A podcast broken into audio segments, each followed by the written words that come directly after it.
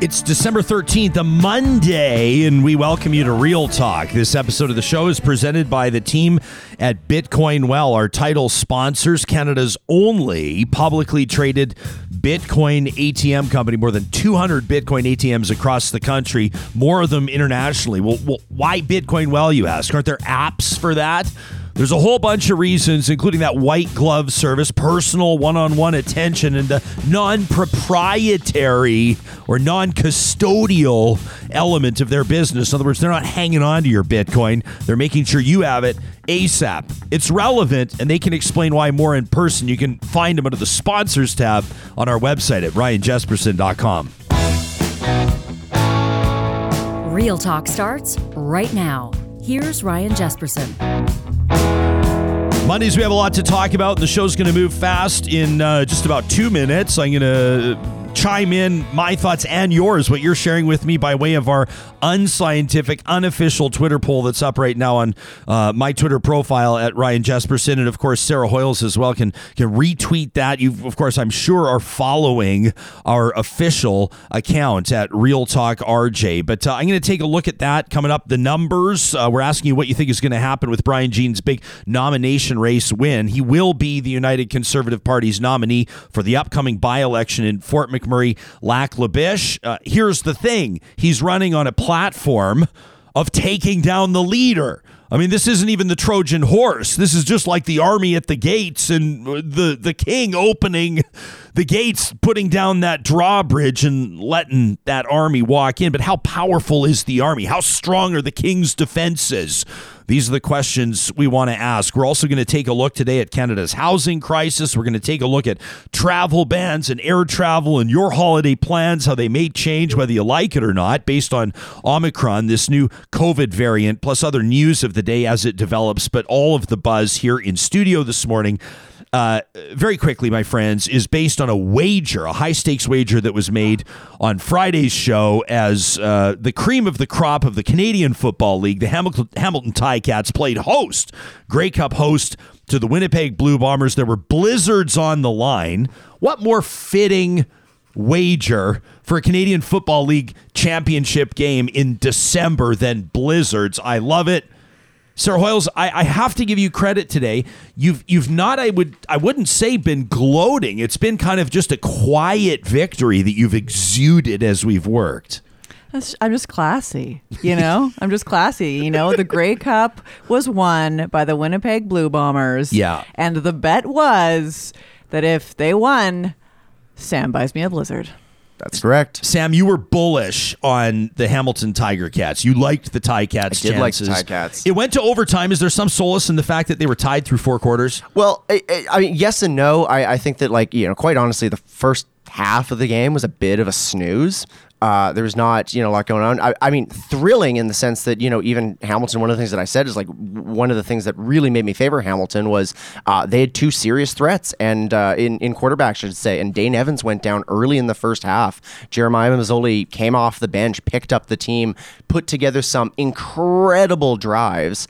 Uh, Winnipeg just sort of had this this desire to win kind of hidden in there underneath them. You know, their backs were up against the wall, and, and, and Hamilton had a commanding lead late in the fourth, and Winnipeg rallied back, tied up the game.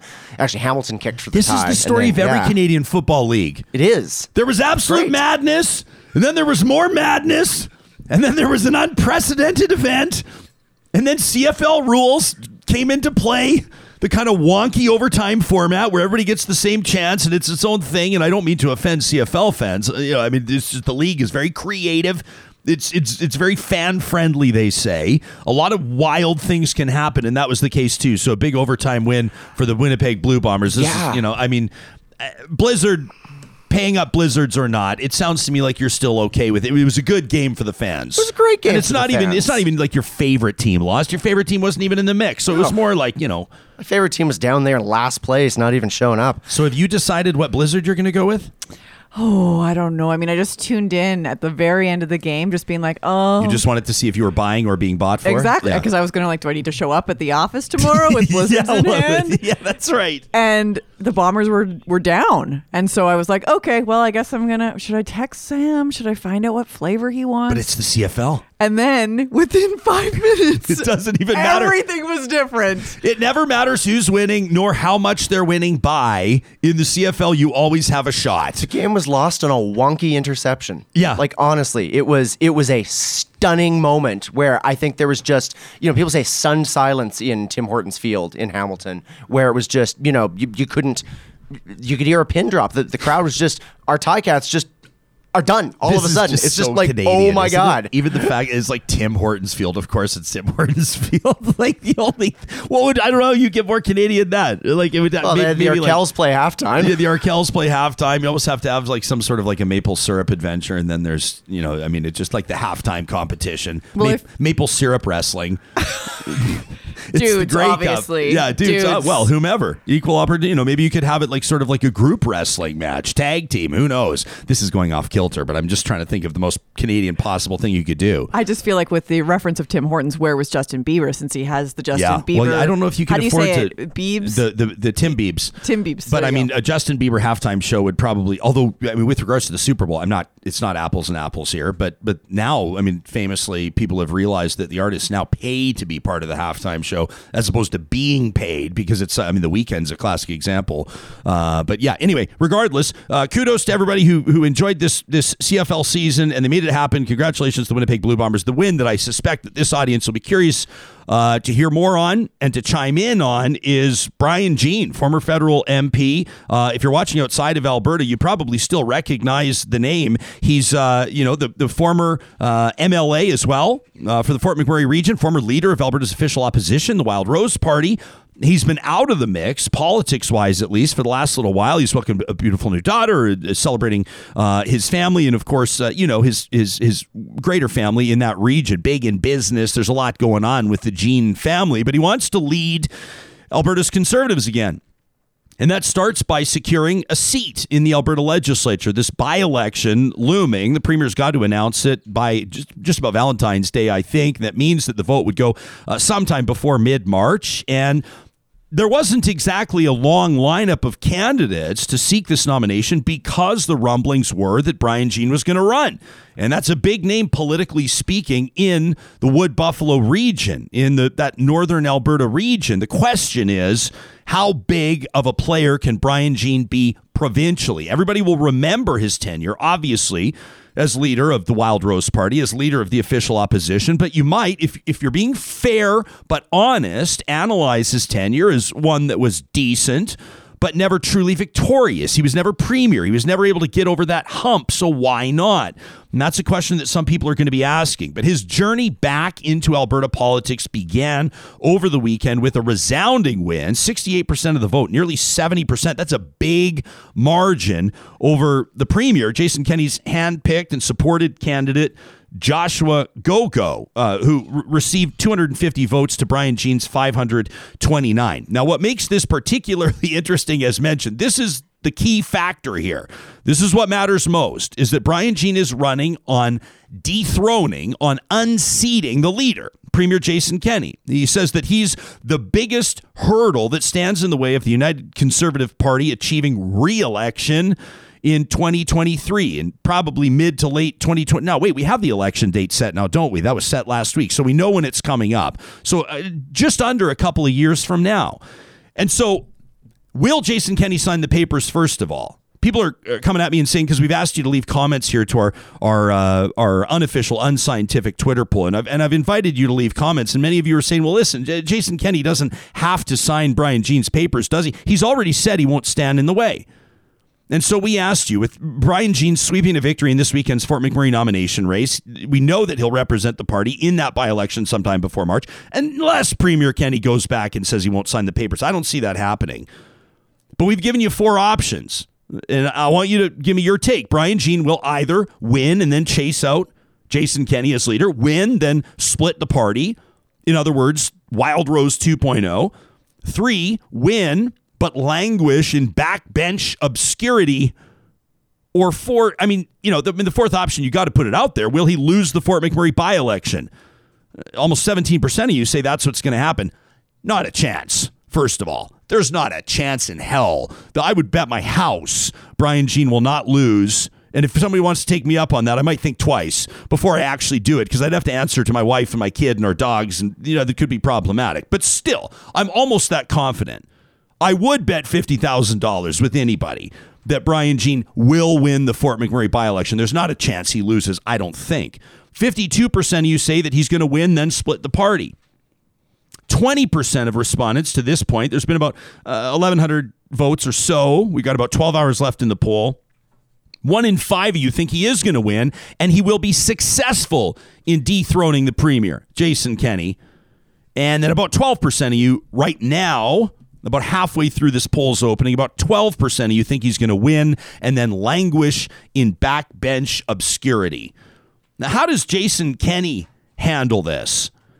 Jason Kenney's already said essentially that he'll sign the nomination papers. I mean, I I did not think that it was a wise political move for Jason Kenney to even let Brian Jean run here. And people could, I mean, you, people's memories are short, especially in politics. So Kenney would have faced some blowback from some members of the party, and certainly members of the public would have taken runs at him had he barred Brian Jean from participating in this nomination race or worried to bar Brian Jean refused to sign his papers, essentially. You know, people might cry about democracy or talk about grassroots or the big tent. What is the premier doing here? If I'm Jason Kenney, I might say, listen, there's a leadership review scheduled. If I'm defeated, then Brian Jean is welcome to come in and challenge for the leadership all he likes. But right now, with the Trojan horse analogy, there's no horse.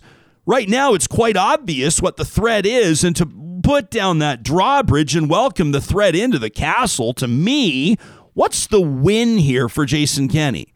Unless perhaps you invite in that small army over the drawbridge and then immediately lop off its potential the minute it enters the gates.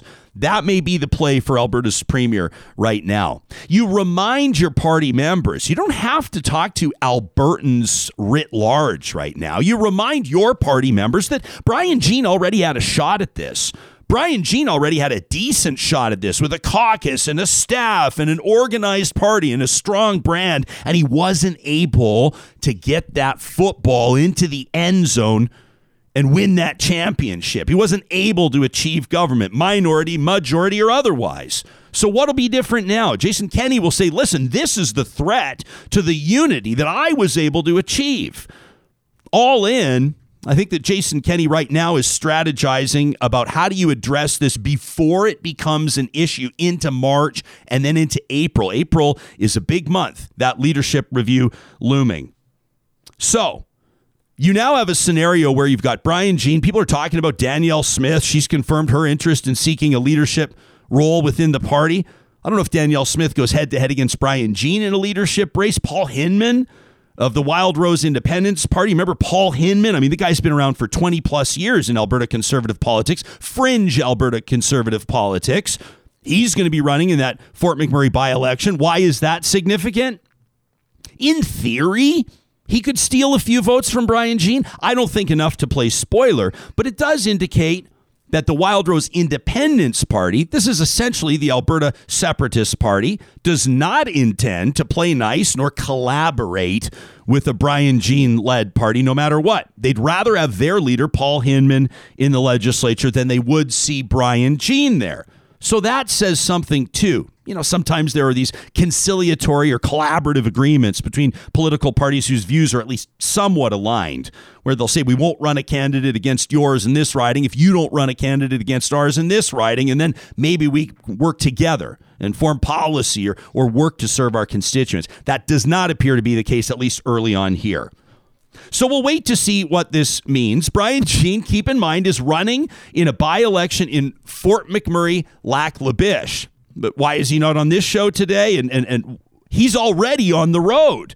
We've spoken with his team, his organizers. He's embarking on a province wide tour. He's going to be talking to United Conservative Party members and then Albertans, in a way, generally speaking, regardless of political affiliation, of why he believes that he's the best choice to lead this party.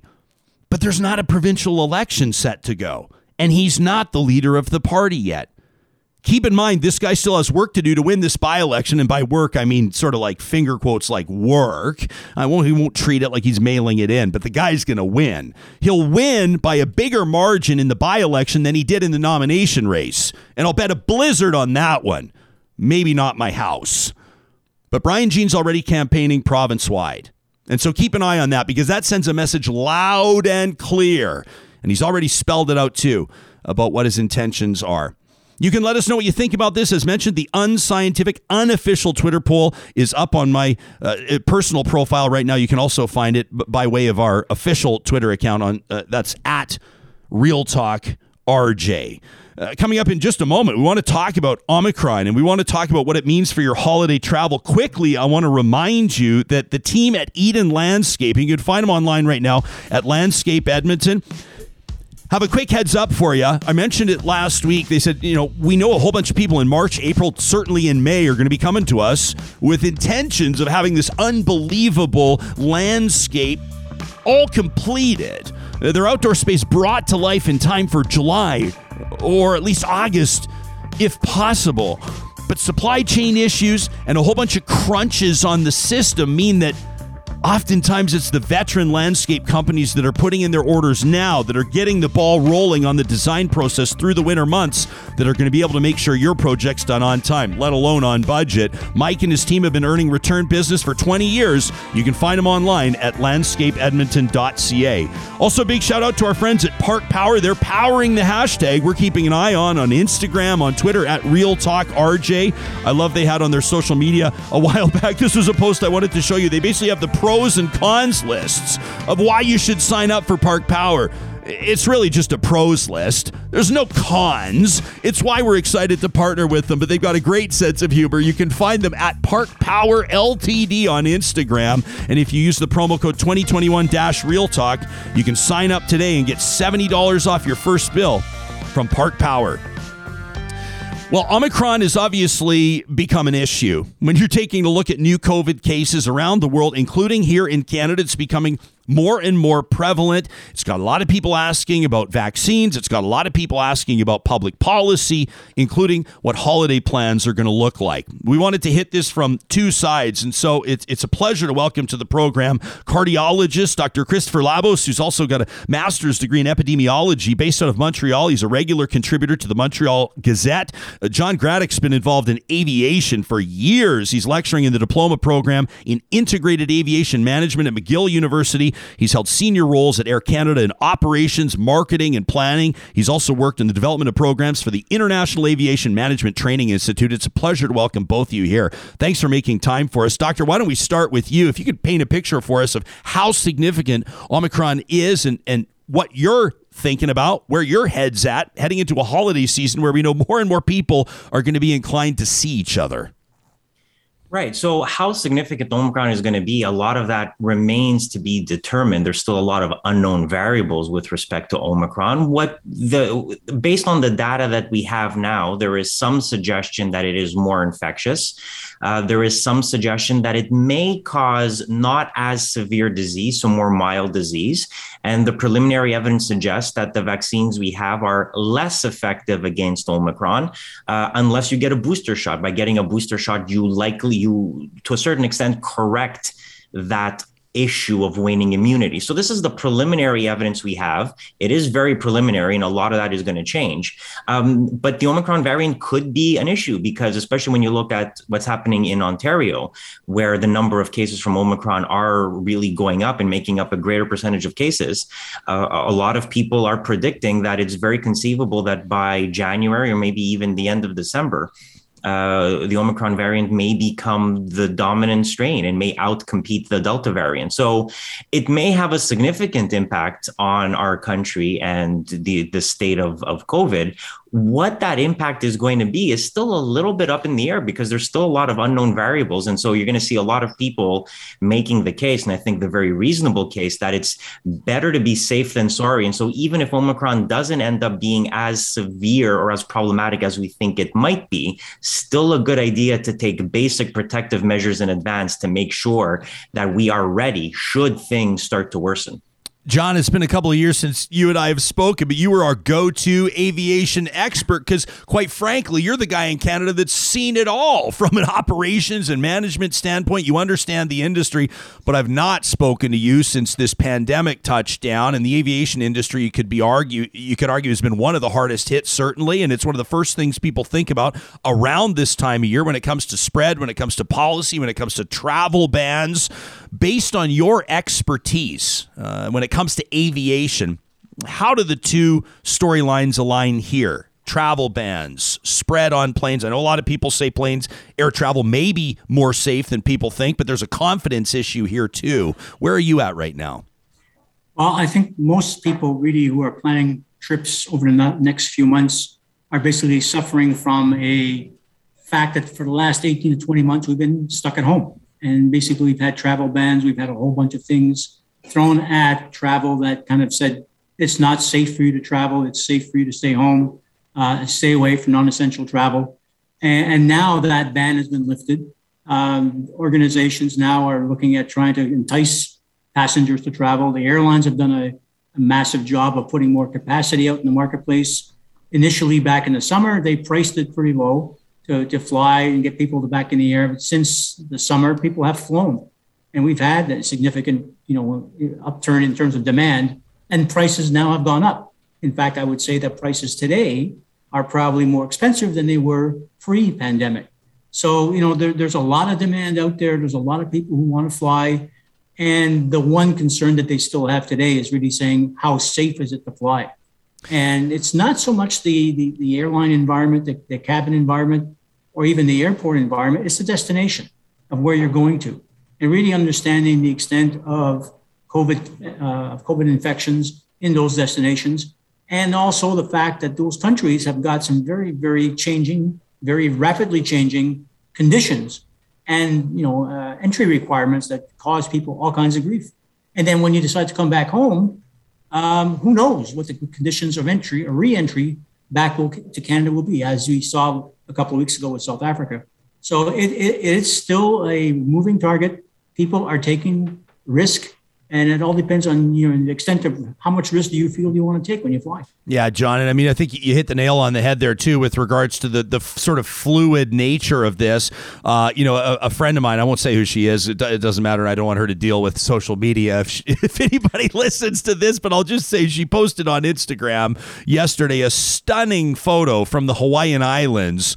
Uh, she wrote it took days to get here through floods, blizzards, borders, and COVID tests. Don't even get me started on the paperwork, but it was worth every minute. That was her post. So she acknowledges it was a pain in the butt, but she says it was completely worth it. Doctor, I want to get you to respond to that in just a second, but let's provide some context. Just yesterday, uh, British Prime Minister Boris Johnson declared an Omicron emergency in England, in, in the United Kingdom, and, and, and compiled with, or at least running alongside what Canada's health minister had to say back on Thursday. I think this should be grabbing people's attention. This is the federal health minister in Canada, uh, the Honorable Jean Yves Duclos, on December 9th. No, no one should be surprised that uh, rules to travel in the UK or out of the UK or within the UK, uh, just to give an example, may change very quickly. With the type of news that we heard this morning from the UK, what we also hear from Denmark, uh, from Sweden, just again uh, this morning, this is this should be sending, um, no, I think, signals, ringing bells to many Canadians who would otherwise have thought of traveling in the Christmas uh, period. So, doctor, your patients come to you and they say, "We trust you. We've trusted you with our health for many years in some circumstances, I'm sure. Should we be going to see grandma in the UK or for that matter anywhere else outside Canadian borders this Christmas or this Hanukkah or this Kwanzaa, whatever the case is, these holidays? What are you telling your patients? it's it's a very difficult question to answer because there is no right or wrong answer. You can't point to somebody and say you're right, you're wrong. You can't point to any particular piece of data and say this is right, this is wrong it's a question of risk and risk tolerance. And it's a question of can you do the things that are necessary to make that risk even lower? So if you're fully vaccinated, the risk is lower. If you're eligible for a booster and you've gotten a booster, the risk is lower. It depends what you're going to do when you get there. So the situation in the UK is not very good right now. But if you're largely going to you know stay with family and not interact with other people and you're going to be in not a very populated area where you're spending most of your time outdoors then the risk is low. But if you're going to be in a large urban center and going and doing social activities and interacting with a bunch of people the risk is higher. So there's so many different variables that can play into it and it becomes a question of level of risk and risk tolerance. On the whole though if you're an older individual if you have pre-existing risk factors if you have medical issues this may not be the best time to be traveling internationally. There is a certain amount of risk. You can negate a lot of that with proper public health measures like vaccination and wearing a mask and all that. Uh, but there's going to be issues. And it's a question of do you need to travel now or can you put off the travel for another six months when the situation might be more stable, when booster shots have been rolled out in a broader way, and where the situation will conceivably be uh, better than it is now? John, can you give us an idea, like give us laypersons an idea of what airlines like Air Canada would be doing right now when it comes to communicating with and even collaborating with the federal government or other airlines within the Star Alliance or whatever organization we want to talk about? What are airlines doing to inform or comply with or, or try to help shape public policy?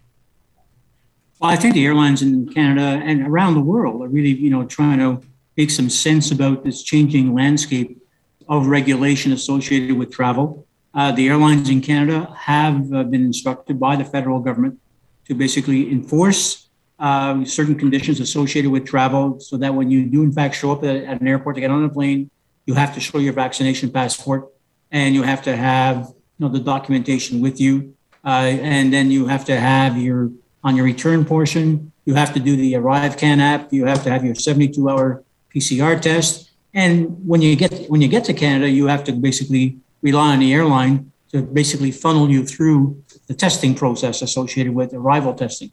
So there's a lot of stuff that's been thrown at the industry to try to deal with over the last few months. The airlines basically have said, let's keep it simple, let's keep it internationally applicable, let's understand signs, let's make sure that we are in fact applying the best techniques for managing the spread of the Omicron and other virus variants. Um, but it, it is complicated uh, and the rules are changing. And we still don't know, as an example, in Toronto at, at Pearson, you know, they're saying they're going to test everybody arriving on international flights. What does that mean? And how does that work? And how do you how do you tell the arrival passenger coming on a flight into Toronto, this is what you can expect as you come into Toronto Airport to go through the process? Nobody really knows. They're still trying to work out the details. So it's still, you know, a certain level of confusion and the airlines are just trying to scramble to try to get as much information as they can to to the best of their knowledge about what the conditions are going to be on arrival there's so much that the public, including myself, doesn't understand uh, with regards to how this all rolls out and what it costs and what it takes to make things happen. All I know is anecdotally, I'm taking a look on social media platforms and, and people are arriving in American destination for work conferences and they're finding three or four COVID rapid tests, including in the welcome basket uh, in their hotel. Whereas in other jurisdictions like ours, these rapid tests are like 40 bucks. A lot of people find them to be price prohibitive. I know there's a lot of frustration because those types of tools can be effective. And then there's the questions that people have now about their vaccines. Some folks are already at the booster stage. Others believe they've been, you know, fully vaxxed and adequately vaxxed to this point. Kids 5 to 11 are starting to get vaccinated, doctor. But meantime, people are going, this new variant, I mean, does this change the game completely? What do you have with regards to public messaging on that? Well, here's the thing communicating science to the public is always a difficult venture because you're trying to take very, very complex issues and trying to simplify it without dumbing it down. And that's a very hard balance to strike. The other issue is that the messaging by necessity changes. As we learn more about this virus, the messaging changes. And that unfortunately le- leads a lot of people to say, is like, oh, the government officials are changing their minds. They keep telling us different things from, you know, one day to the next. They can't be trusted. And that degree of nihilism is very dangerous. Um, so you want to make the scientific information accurate. You want it to change over time as it should without being inconsistent. And that's not always easy to do. And it's not something that everybody is good at doing. So it's it's it's it's frankly a struggle. And, and i mean that's part of the reason why i try to do this type of science communication to try to get the information to the public to explain the nuance to them because so much of this defies simple explanations. It really is about nuance like the questions of travel. There is no yes or no answer as much as people might want to be told tell me if it's safe or if it's dangerous there, there's no dichotomy there. It's a question of tolerable risk and minimizing the risk, and that becomes a very, very difficult thing to try to explain in you know a 90 second TV uh, TV segment. So you really just have to sort of try to explain to people like, well, listen, this is what you can do to make things safer, and then you look at your own personal risk profile and decide if you're willing to take that risk or not. And you you really just have to keep hammering that home and try to give people the information so that they can make informed decisions and make decisions with real actual data, not with a lot of the misinformation that is unfortunately circulating online regarding COVID. Doctor, shout out to every single science communicator that's been doing just yeoman's work over the last coming up on two years. Hard to believe I've changed my language, by the way. I, I was saying over the last 18 months for the last three or four months, and now I've just, I'm going to jump ahead and call it two years. John, in closing, in so many ways as 9 11 uh, forever changed the aviation industry, what's one change you think will remain uh, when it comes to the aviation industry emerging out of this pandemic, whenever that may be? I think the industry is changing. You know, it will continue to change depending on what you know the different variants are doing to the economy, to the economy, to flying patterns. The one thing you'll see change if aviation will be a lot cleaner. Uh, the hygiene we have on board our airplanes, the hygiene we have at airports, touchless technology putting in place to make sure that you are capable of going through the airport and minimizing the risk of infections. Masks are probably going to be here for a while yet. So, you know, we have to get used to that. Uh, I know my friends south of the border are basically having, you know, all kinds of issues with air rages, with passengers not wanting to wear masks. Uh, but, you know, it, it is, as Dr. Labos has said continuously, you know, it is a means for us to minimize the spread. So masks are there, cleanliness is there. Um, social distancing, it's kind of tough on a full airplane. But you know, I think that we, we're trying to get the air conditioning systems working so that they're clean. But you know, the, the masks and hygiene at the airport are the things that are going to stick around for quite a while. Yeah, I don't know about anybody else. I, am going to keep wearing a mask on an airplane if, if for no other reason that I always fall asleep and I have my mouth just wide open. my wife's always taking pictures of me and posting them on social media, so the mask solves that problem. Uh, John Gradek, uh, a lecturer at McGill University, longtime uh, senior executive in aviation. Dr. Christopher Labos, a uh, cardiologist out of Montreal, a contributor to the Montreal Gazette. Thanks to the both of you for doing this on a Monday morning. It's good to see your faces. My pleasure. My pleasure. Take care. You Take bet. care. Thanks, gentlemen.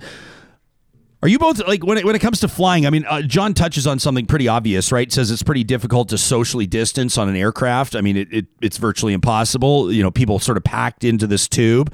I know that a lot of folks have said, listen, with what we know about aircraft and the air circulation, John just touched on it. They're trying to continually make improvements there. But people will say, generally speaking, statistically speaking, uh, there is not an elevated risk of contracting COVID specifically on an airplane, but but it could be the destination or it could be whatever. I mean, common sense would also suggest that the fewer places you expose yourself to COVID, the fewer opportunities you'll have to contract COVID. So there, there's that obvious bit. But but were you to travel, let, I mean, let's say, Sarah, it might be like a month from now, or six months, or 12 months, or 18 months from now, or whenever.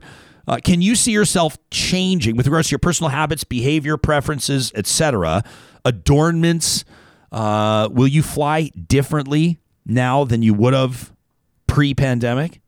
That is just mind-boggling to me because I I can't even imagine being on a plane right now. I really can't. It kind of like just give you the heebie-jeebies. Oh, oh yeah. Like Yeah.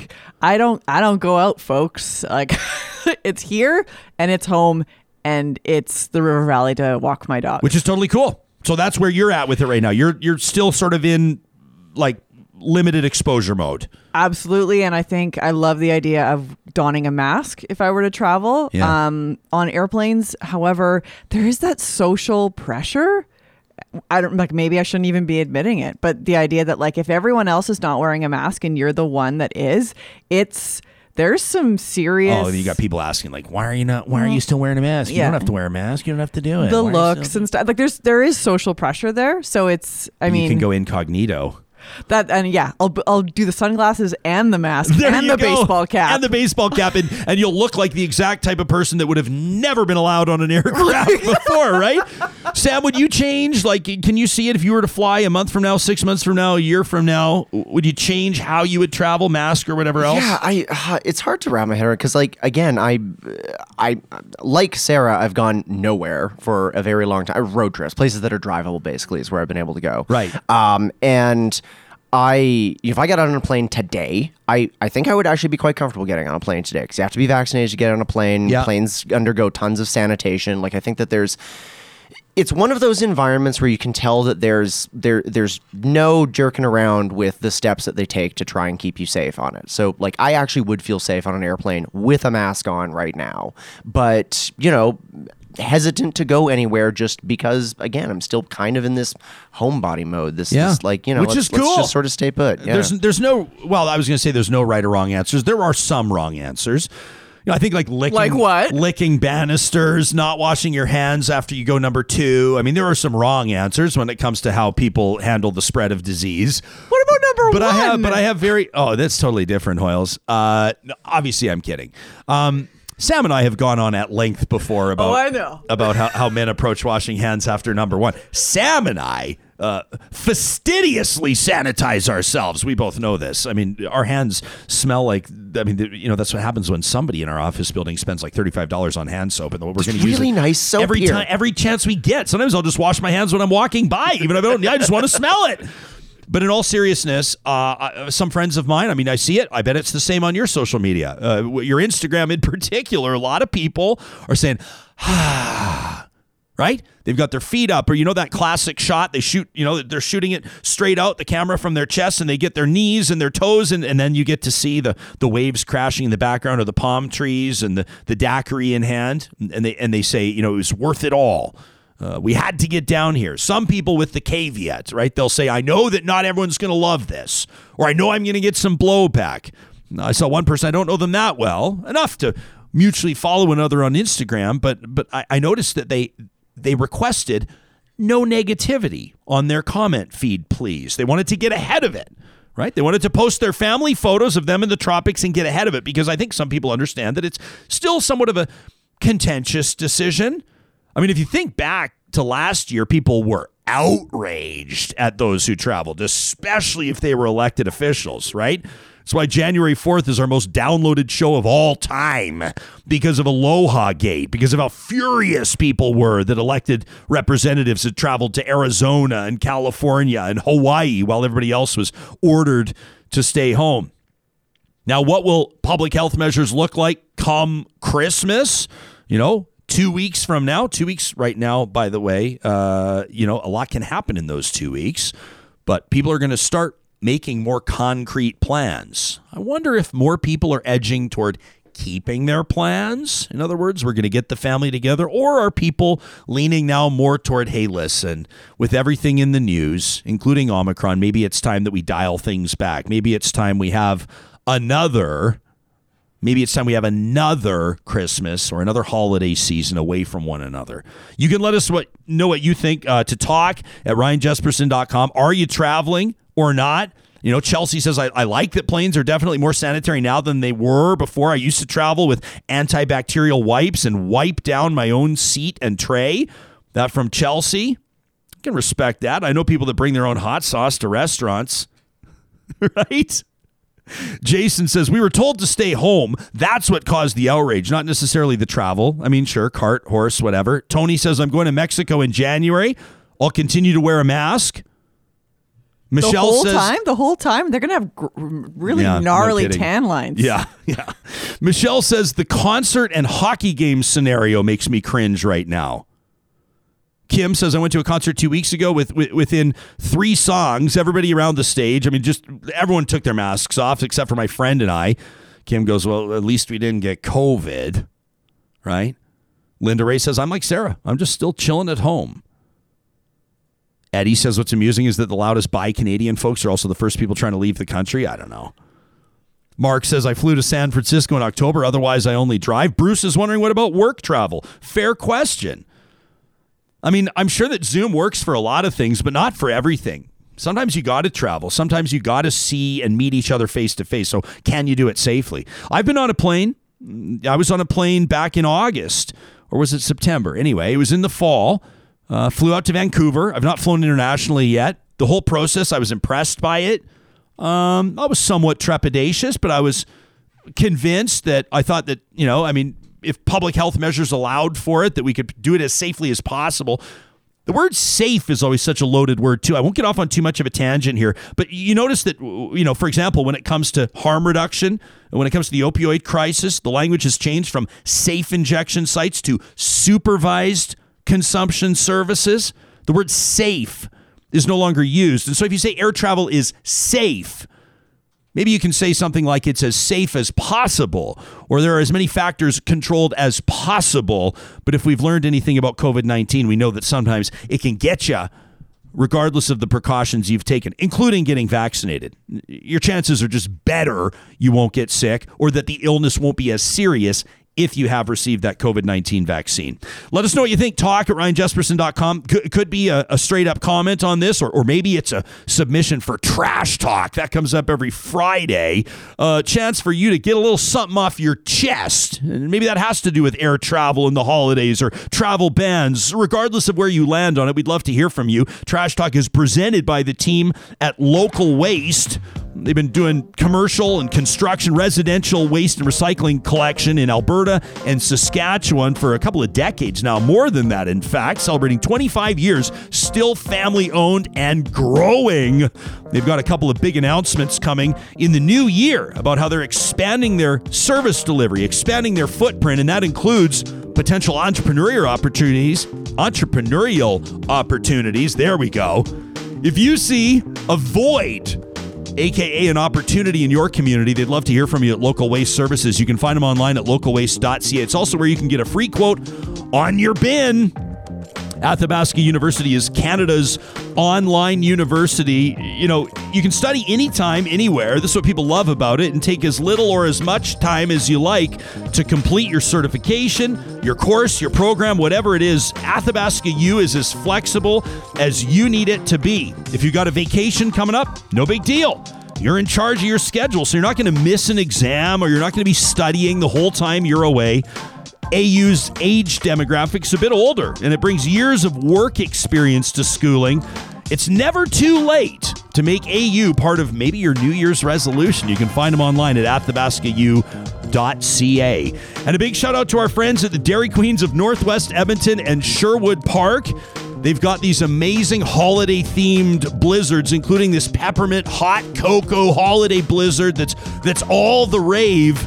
And of course, Dairy Queen in the spotlight today. The Dairy Queen's in Palisades, Namao, Newcastle, Westmount, and Baseline Road because Samuel Brooks will be on his way to one of them to pick up a blizzard for our very own Sarah Hoyles. I don't want to say after losing your Grey Cup bet, but Oh, he let's, lost. Let's say he lost. He did, but, he- but at least you lost the bet in overtime, Sam. So it, it's got to feel a little bit better. Score, Hoyles? Score. Yeah, a score. A score, Blizzard, please. Because, you know, I scored the win. Oh, I love it. I love eh? it. Eh? Very well played, my friends. We also want to remind you that our email of the month contest uh, continues to run. This is the Real Talk Crescent mug that I'm showing you. For those of you that are listening on the podcast, this is version two of our mug. You can find them right now at ryanjespersen.com under the merch page. We've actually seen a real uptick in mug sales. I think people are looking to stocking stuffers and holiday gifts for the Real Talker in your life, the real passionate Real Talk listener or viewer. But once a month, we also select an email, the best of what we've seen through that month, and we send a mug free to one of you. So keep that in mind as you're deciding whether or not you're going to take a few minutes to pound out a few thoughts on what you're thinking about. That could include what happened in Lac La Biche over the weekend. Brian Jean, former leader of Alberta's official opposition Wildrose Party, won the nomination, which means he will be the United Conservative candidate in the upcoming by election in Fort McMurray Lac La Biche. He says he's running on one promise, and that is to basically boot Jason Kenney out as leader. Brian Jean says he wants to be the leader of the UCP, and that's why he's already campaigning province wide, despite the fact that he's not yet seen the results of the by election, which he will handily win. I guarantee you. That's the Jespo guarantee on that one. But still, He's already started the work to become leader of the party. Our unofficial, unscientific Real Talk Twitter poll today is asking you what you think is going to happen with this. And, and so far, we've got about 1,250 people that have voted. We've asked you, will he win the by election and then chase out the premier? About 20% of you think that he will. About 52% of you think he's going to win and then split the party. In other words, Wild Rose 2.0 or some form of, you know, righter wing conservative party. That's who will follow Brian Jean. 11% of you think that he's going to win and then languish in backbench obscurity. And about 17% of you think he's going to lose the Fort McMurray by election. Those numbers really haven't changed since the first couple of hundred votes. It's been about half of you that believe he'll win the by election. You're right about that. And then split the party. You may be right about that and about one in five of you think he's going to be successful in his bid to chase out Alberta's premier. We'll get to some of your comments on this. Uh, I appreciate that we have 24 hours for this poll to run, which means we'll be able to review the full results on tomorrow's episode of Real Talk. Make sure you catch it. Let's turn our attention to rising costs in Canada. A little bit later on this week, and this is our question of the week, the subject of our question of the week, which we'll talk about before this episode's done today. Canada's sky high cell phone rates. There's another crisis that Canadians are more than well aware of, the federal government too, and that is Canada's hot housing market. Some are calling it a housing crisis. We'll be exploring this from a number of different angles over the next while here on the show, and that includes a conversation right now with Canada's Federal Minister of Housing, Diversity and Inclusion. The Honorable Ahmed Hussen was appointed to the portfolio back at the end of October. Uh, an MP for the Liberal Party who sat for the Toronto area riding of York South-Weston since 2015. We appreciate you making time for us on the show today, Minister. Welcome. Your perspective on this housing crisis. The word crisis, does it fit? Well, I think the, the, the there's increasingly uh, an, a larger and larger number of Canadians who are finding it hard to access their dream of home ownership, and uh, we we know that particularly for young people, and so uh, we have to do everything that we can to to make sure that that's not the case. Uh, but as I, as I always say, yes, the federal government uh, has a role in this, but so does uh, the private sector, the nonprofit sector, the municipal order of government, as well as the provinces and territories. Uh, so we have to do this together. It's a national challenge. Uh, so it requires collaboration across all orders of government. Are we are we talking about something like the, the ten dollar a day daycare plan, where the federal government's got to speak with individual provinces and territories to custom design a solution that works in that part of the country, or do you believe that there could be a solution, uh, position that the federal government takes that applies regardless of where you live in Canada? I think both. Uh, in terms of the agreements, we already have, uh, thankfully, agreements with each province and territory uh, through bilateral agreements where federal dollars are actually invested to build and repair uh, affordable housing. We also transfer money uh, for provincial and territorial housing priorities. They can use that money for any housing priorities that they that they need. And so they they really end up doing that based on their local circumstances. We also have national programs that are available for municipalities but also for nonprofits and, and the private sector to access federal dollars to build mixed housing, affordable housing, uh, rental, uh, more rental stock. And we've introduced a number of financial tools that are led by uh, through the Ministry of Finance to enable more Canadians to access their dream of home ownership. We have a program called the first time home buyer incentive where uh, you know if you are a first time home buyer uh, the federal government will provide up to uh, 10% of the value of the home in the form of a down payment. That again is a, is to enable people to access uh, their dream of home ownership. People who may have a little bit of money but not enough for a down payment. Uh, we're also uh, proposing to move ahead with establishing a first-time home buyer tax-free savings account uh, of up to forty thousand dollars. So again, encouraging people uh, and enabling them uh, to access their dream of home ownership. So there's a number of programs out there. I, I, don't want to go through all of them because we don't. I don't think we have enough time. But uh, but make no mistake, the federal government has been back in the in the housing business. We have provided leadership through the national housing strategy, and we we've done a lot. We've really done a lot, and I can go through that. But there needs to be more uh, to do because that's what we've heard from Canadians in the campaign and, and after. I mean, I want to just provide some context here. This is pretty wild. In the 15 years uh, from 2003 to 2018, uh, some cities, some major cities in Canada, saw an increase in home and property prices of up to 337%, more than a 300% increase over 15 years in some of the urban markets. When you take a look at what the federal government's priorities are, or your priorities as the housing minister, is it people experiencing homelessness first? Then families that need appropriate, affordable housing, then the quote unquote luxury of first time home ownership, and then everybody else? I mean, do you have to make a priority list like that? No, I think we can walk and chew gum at the same time. So we we do all of that. We have uh, for for Canadians experiencing homelessness, we have a federal program called Reaching Home, which has helped reduce chronic homelessness by a significant amount throughout Canada. And we now have a new target to eliminate chronic homelessness, functional zero in, in, in communities. And we're, we're, we're really pushing uh, for that. And we've increased funding for that program. We do have programs to enable people to exit shelters and, and find independent housing, which, by the way, saves money for society. We have less policing costs, less um, healthcare costs when people are off the street. So even if you feel that uh, we shouldn't invest in this because it's costly, it's actually more costly not to address this challenge. And so uh, this should be a consensus across the political spectrum that we should find permanent housing solutions for those Canadians who are on the street you know even if you you think you know that we shouldn't do that you you should consider the high cost that uh, uh, that that it takes to address issue challenges that come from the street with respect to law enforcement, the justice system, the courts, as well as the healthcare system. When someone has a roof over their heads, they can restart their lives. They can get a job. They can go back to school. It's very difficult to do that when you're on the street. In terms of um, building more rental units, we know that in many cities in Canada, not all of them, but in a lot of cities, people like paramedics, construction workers, firefighters, and teachers are being priced out of the rental market. They're moving out uh, further and further away. So the federal government responded by introducing the Rental Construction Financing Initiative, which is about building more rental stock so that you know first of all uh, and a percentage of that is affordable and then by by sheer numbers by building more rental stock across the country you stabilize those those rental rates.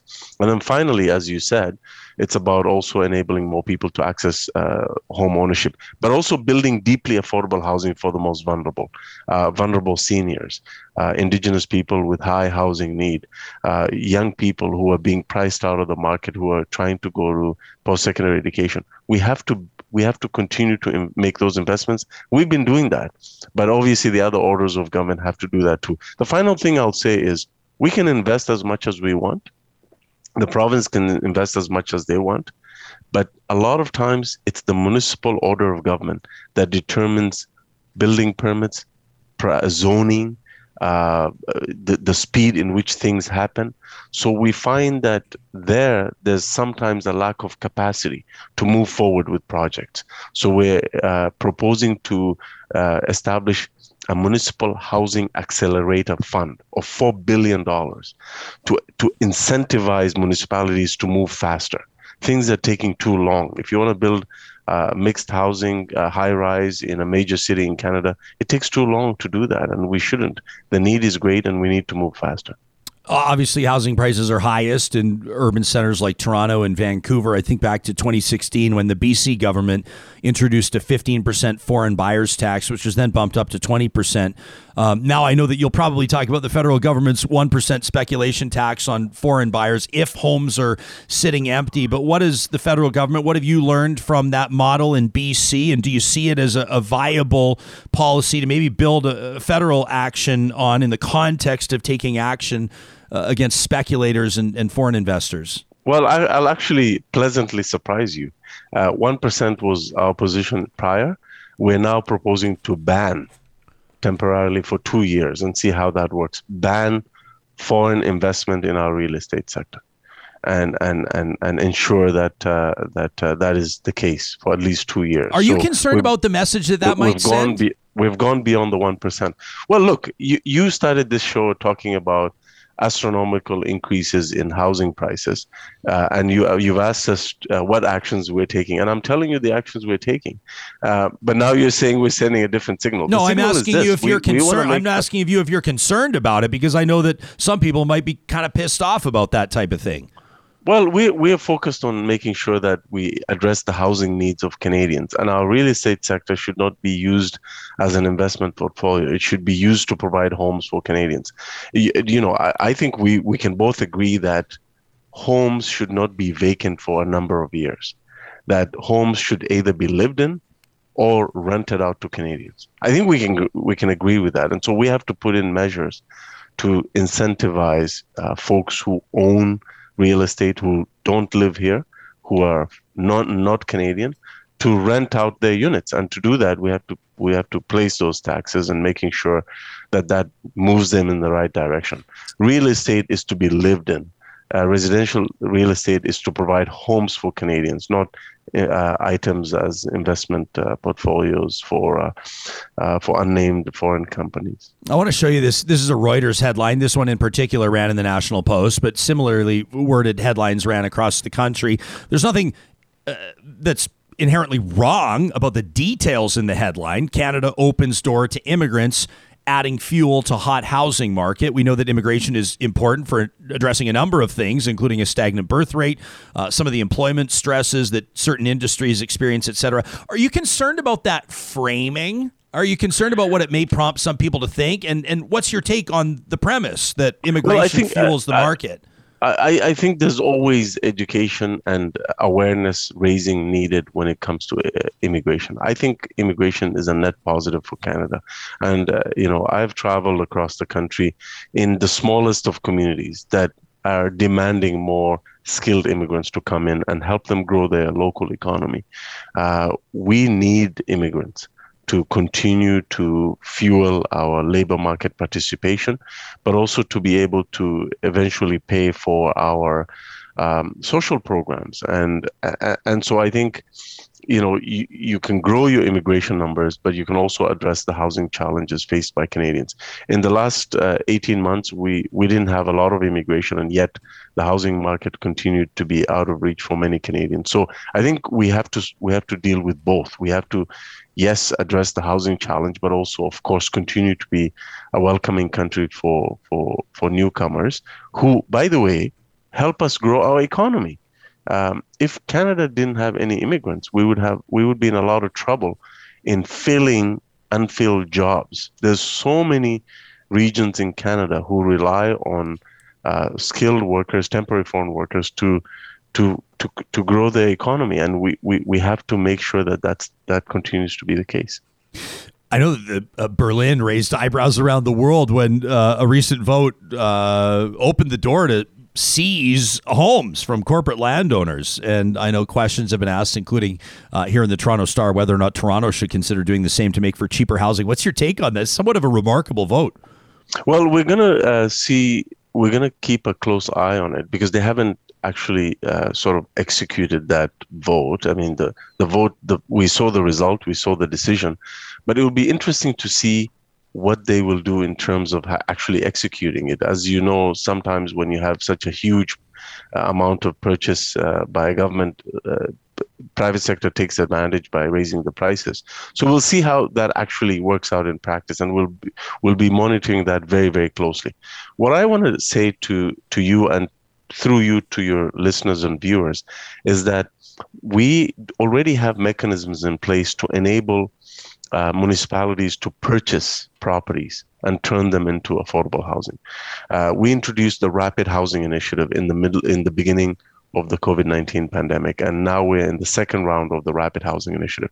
Through that initiative, half of that money goes directly to municipalities to purchase land and to purchase properties and convert them into affordable housing. The other half is going to nonprofits to do the same thing. And it's 100% federally funded. The new proposed $4 billion housing, municipal housing accelerator fund will do the same thing. We will hopefully enable municipalities to buy land, to also hire more planners, more city planners, to remove some of the um, some of the bottlenecks and the log jams that are preventing uh, projects to move forward and more affordable uh, housing to be built, and quite frankly, more housing supply. Period. A part of the challenge that you mentioned with housing prices can can be addressed with building more supply. Now, how can we build more supply if we don't equip municipalities to have a bigger capacity to do so? They're facing a lot of challenges. So the $4 billion will be, by the way, applications based. It won't be per capita. So if municipality A wants to move forward and be ambitious, they'll get access to that money. If municipality B wants to cater to uh, NIMBYism and so on, then they won't get access to that money. And municipalities can take leadership. I can give you examples of municipalities in Canada that now require any condo developer to set aside 20% of the units for affordable housing. In exchange, the municipality will provide will pay for all the services that are going to that new building. What's that's munici- leadership. What's a municipality you think that's really nailing it on this file right now? There's i mean there's so many there's so many municipalities that are experiencing uh, that are demonstrating leadership london ontario has eliminated chronic homelessness among its veterans population burnaby british columbia requires 20% affordable housing to be set aside for any future condo development. Uh, the city of Vancouver is ex- is exploring intensification of single family dwellings. The city of Toronto has already implemented inclusionary zoning, where if you're if you have a single family home and you have enough space, you can build a laneway home, and you can build a basement, and you can build a a backyard home as of right. All you need you don't need to re, you don't need to go through the zoning process. You you just need to get a permit. Um, ca- uh, the city of Edmonton has dramatically reduced its its a number of homeless individuals, um, and they did that by having a by name list where they knew everyone who was on the street and who was coming in, who was le- exiting homelessness, and they had specific policies to target individuals to en- enable them to to to overcome chronic homelessness. The city of Calgary has done amazing work to mirror its planning processes with the national housing strategy. And what that has done is it has it has cut in half the waiting times for projects to move forward through federal dollars. So there's so many examples that I can I can use, uh, and and what we're trying to do through that municipal accelerator fund is a, you know, redouble and speed up the ones who are and incentivize even more uh, right policies by municipalities, and then incentivize the ones who are not doing these things to consider doing that because otherwise they'll miss out on $4 billion worth of uh, support. The Honorable Ahmed Hussen is the Minister of Housing, Diversity, and Inclusion. Appreciate your time and perspective this morning, Minister. Thank you so much for having me, and I appreciate the conversation. You bet. Uh, we'll continue to cover this story, and a big part of that will be your take, you know, what you think the right solution is. And, and, and a lot of that based on your personal experience. I want to hear your story. Uh, I saw an audience member that, that wondered why why would we care what foreign buyers think about our policies or whether or not foreign buyers might be upset about our policies. That's missing the point. That's not what I'm talking about. I'm talking about Canadian sellers. Uh, if you have a condo or if your parents have a condo and that's their nest egg, uh, let alone a house in somewhere like Vancouver or Toronto or Calgary for that matter or wherever else.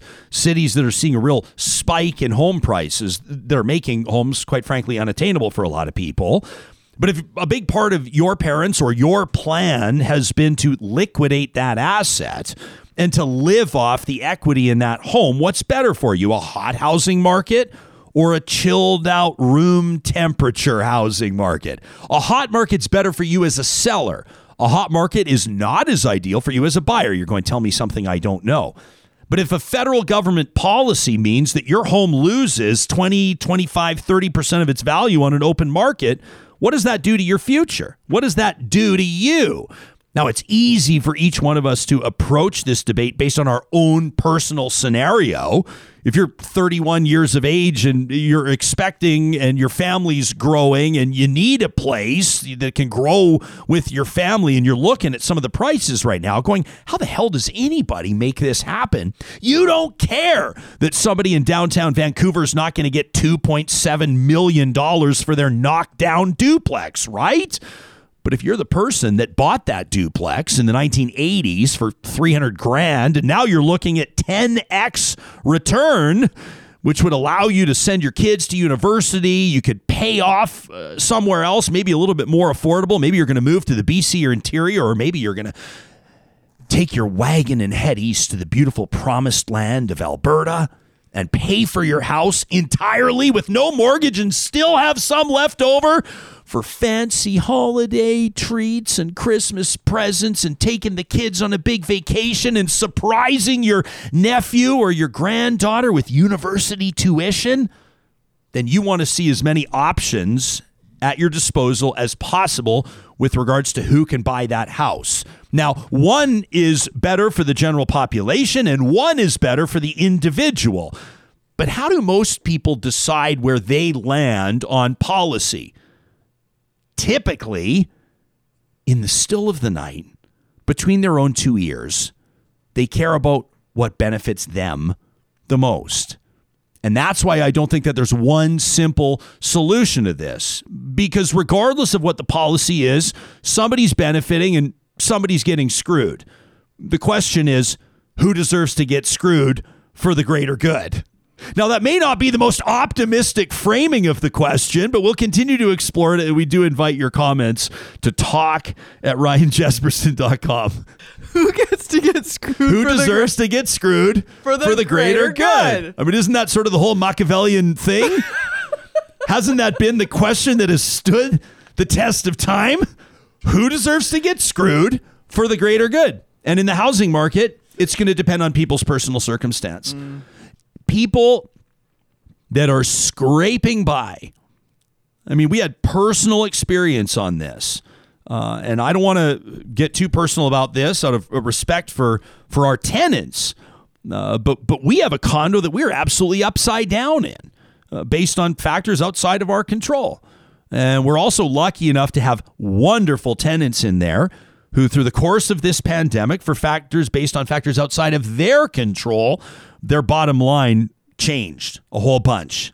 And they came to us and said, We quite frankly can't afford to live here anymore. But they were such good tenants.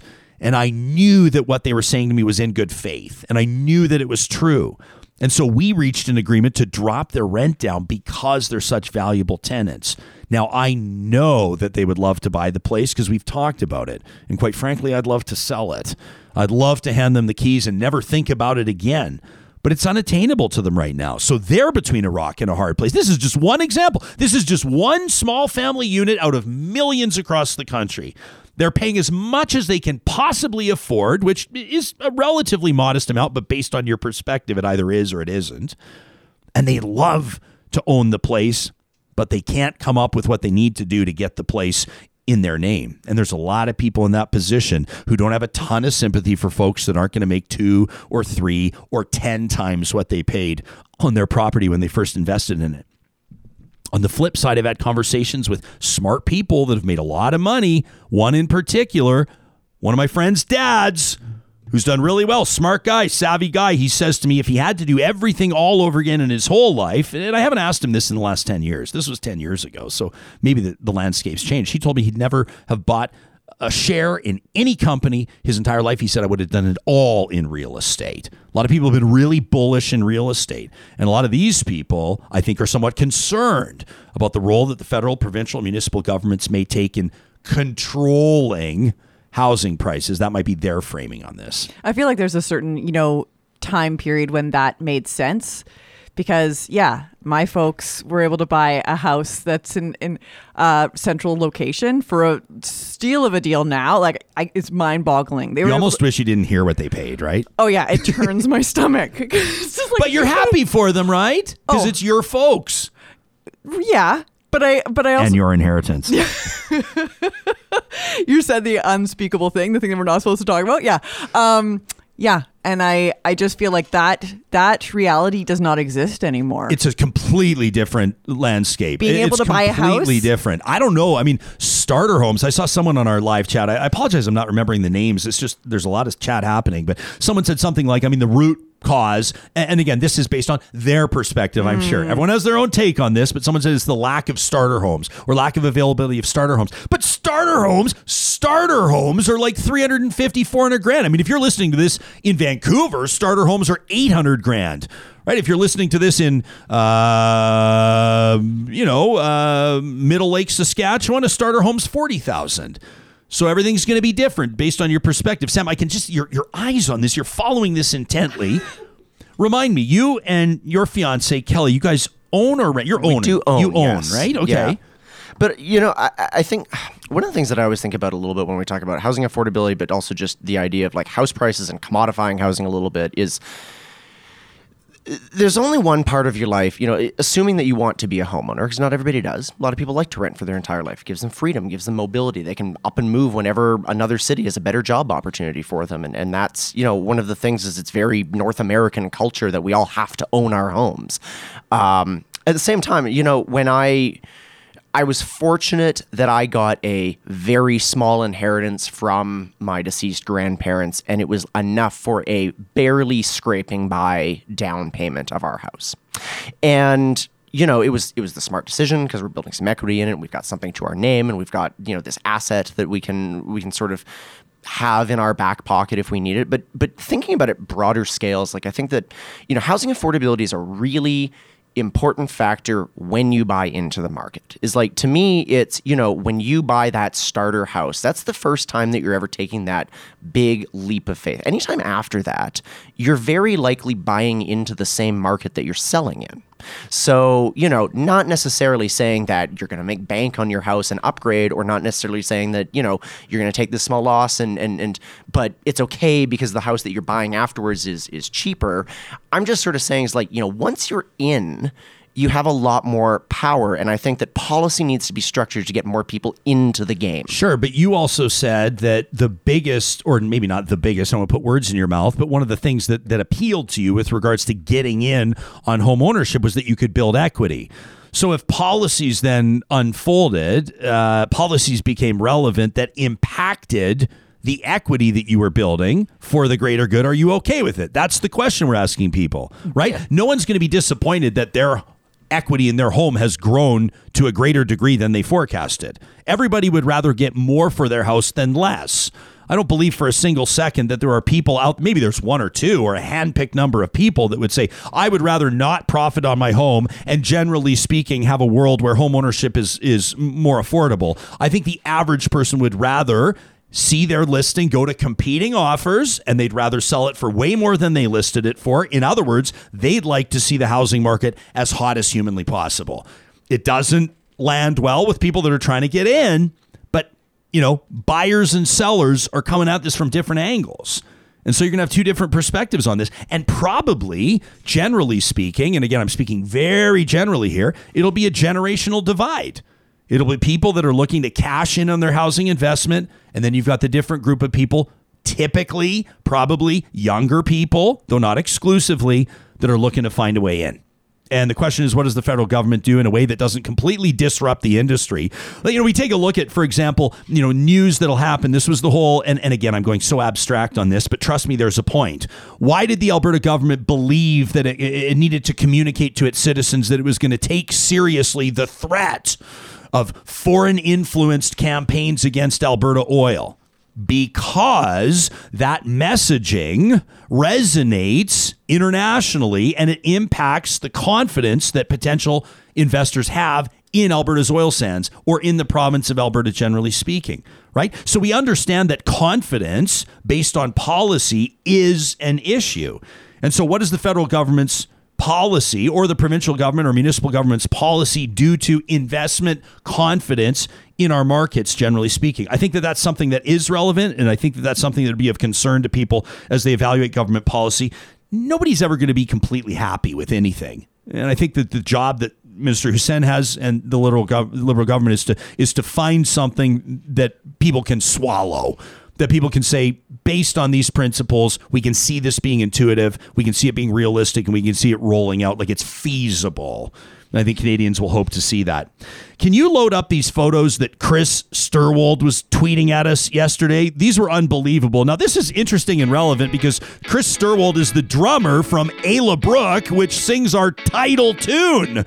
He is the drummer of the soundtrack of Real Talk, and that's why his tweet really jumped out at me over the weekend. Check this out. He went to Friesen Brothers and picked up an eight and a half pound rib roast. He rubbed it with some some coffee spice and, and, and some Hawaiian salt, and he said it's in the oven searing, and then it's low and slow, baby. Look at that thing. You can imagine if you're tuned in on the podcast what an eight and a half pound rib roast looks like. Here it is resting. Congratulations to Chris on what looks like a beautiful venture. You know, you can trust Friesen Brothers. They're real butchers with all of your protein needs through this holiday season. Don't forget, they've got an amazing new vegan section as well in their brand new South Edmonton store. If you feel like doing none of the work but receiving all of the praise, you can leave all of your holiday feasting to the Red Seal chefs at Friesen Brothers. You can check them out online at friesen.com for more on ordering your ready to heat holiday feast. Make sure you get in on that before it's too late. Also, big shout out to our friends at Breathe Outdoors, a huge winter adventure sale on right now. You can see it at breatheoutdoors.ca, up to 40% off outdoor gear, including Kuma. Mountain Hardwear, Yeti, Osprey, Patagonia, the North Face. That's what they got going. But if you want to find out specifically what qualifies for that 40%, I encourage you to sign up for their newsletter online at breatheoutdoors.ca. You know them since the 1960s. They've been Campers Village, but now they're broadening their offerings to include everybody who loves snowshoeing and climbing and paddling and dog walking and everything else. We also want to recognize all of you that have taken a flyer on our Real Talk Cast number one bourbon by the team at Woody Creek Distillers. We've got word that they still have a few bottles left at Sherbrooke Liquor and Whiskey Drop in Edmonton, as well as down at Vine Arts in Calgary. This is a cask that I personally selected with the team from PWS Imports out of Edmonton. It's a 100% Olathe corn whiskey finished in the classic bourbon tradition. That's virgin American charred oak. It's smooth, a little bit earthy, not so smoky, and you can definitely taste that corn. It's perfect for the whiskey lover on your list. Make sure you pick it up today at the locations that I mentioned. We wanted to give you a heads up uh, before we sign off for the day that the team at Y Station has posted our brand new Get Real question of the week. Now, we've got a conversation coming up a little bit later on this week with McGill professor Paul Beaumont about a proposed deal between massive telecommunication companies, Rogers and Shaw. What will it mean for your mobility prices? What's it going to mean for what it costs you to keep your phone? We want to know some quick thoughts on what you think about mobility and telecommunications in Canada, and generally speaking, how it affects your life. There's a bit of a theme to this week's shows housing affordability, cell phone affordability, and we want to be able to have an informed conversation. And so we ask you to take literally 30 seconds. This is a quick one this week, maybe a minute at ryanjespersen.com and fill out our question of the week presented by the team at Y Station. Coming up tomorrow, we're going to take a look at the results of our most recent question of the week. We asked you about photo radar, and the results didn't go exactly where we thought they would except for the fact that the grand majority of you have received a photo radar ticket. Now, what you think about it, what behavior it's changed, and what you think policy should look like may not be so easy to pin down, and we'll take you into those results coming up on Tuesday's episode.